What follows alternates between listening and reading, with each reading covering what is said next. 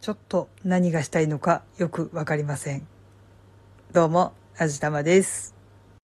今日も割と元気にいつもの散歩道を歩いていたら、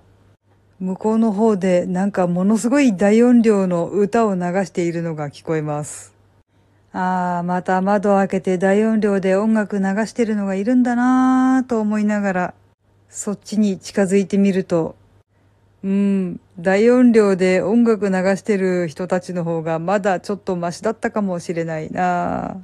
なんでかっていうと、外戦車でした。流してる音楽はまあ軍歌ですよね。そう、たまにね、遭遇するんですよ。ものすごい大音量で軍歌を流しながら走ってる外戦車。いや、先に言っとくんですけど、私別に誰がどんな主義主張を持っていようと、それは別に構わないとは思っています。本当によっぽど危ないことを考えていて、それを実力行使しようとするっていうのでなければ、何を考えていようと、何を思っていようと、それはまあ預かり知らないことなので別に構わないかなとは思っているんですが、それを全部抜きにしても純粋にうるさいんですよ。ちょっともうね、頭が痛くなるレベルでものすごい音量でガンガンに流してるから、普通に迷惑なんですよね。しかも信号待ちで止まってるだけなのかと思ったら、まあそこ3車線なんですけど、その3車線のうちの1車線をがっつり占領して動かないんですよね。いろんな意味でものすごく迷惑だったので、ちょっと通報でもしてやろうかしらって思って、カバンに手を伸ばしかけたら、なんか後ろでいきなりピタッと音楽が止まりました。多分同じことを考えた人が速やかに通報したものと思われます。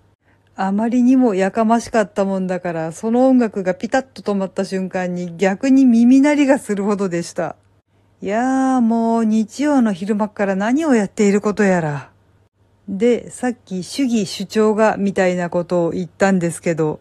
こういう人たちって一体何を考えて何を主張したくて、外戦車で軍歌を流して走っているのか全くわからないんですよね。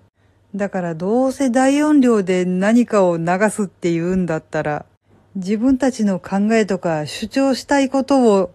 声高に叫んでみればいいんじゃないだろうかと思っているんですが、それ言えないってことはよっぽど危ないことを考えているのかな。もし、もしもね、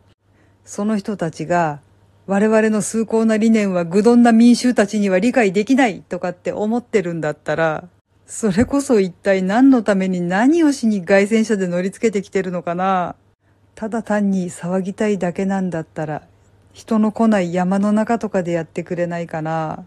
そしたら誰にも迷惑かからないし、向こうは向こうで思う存分騒げるし、もうウィンウィンじゃないですか。ちょっともう本当に迷惑なので何とかしてもらいたいと思っています。はい。というわけで今回は静かな日曜日を返してくれよっていうお話でした。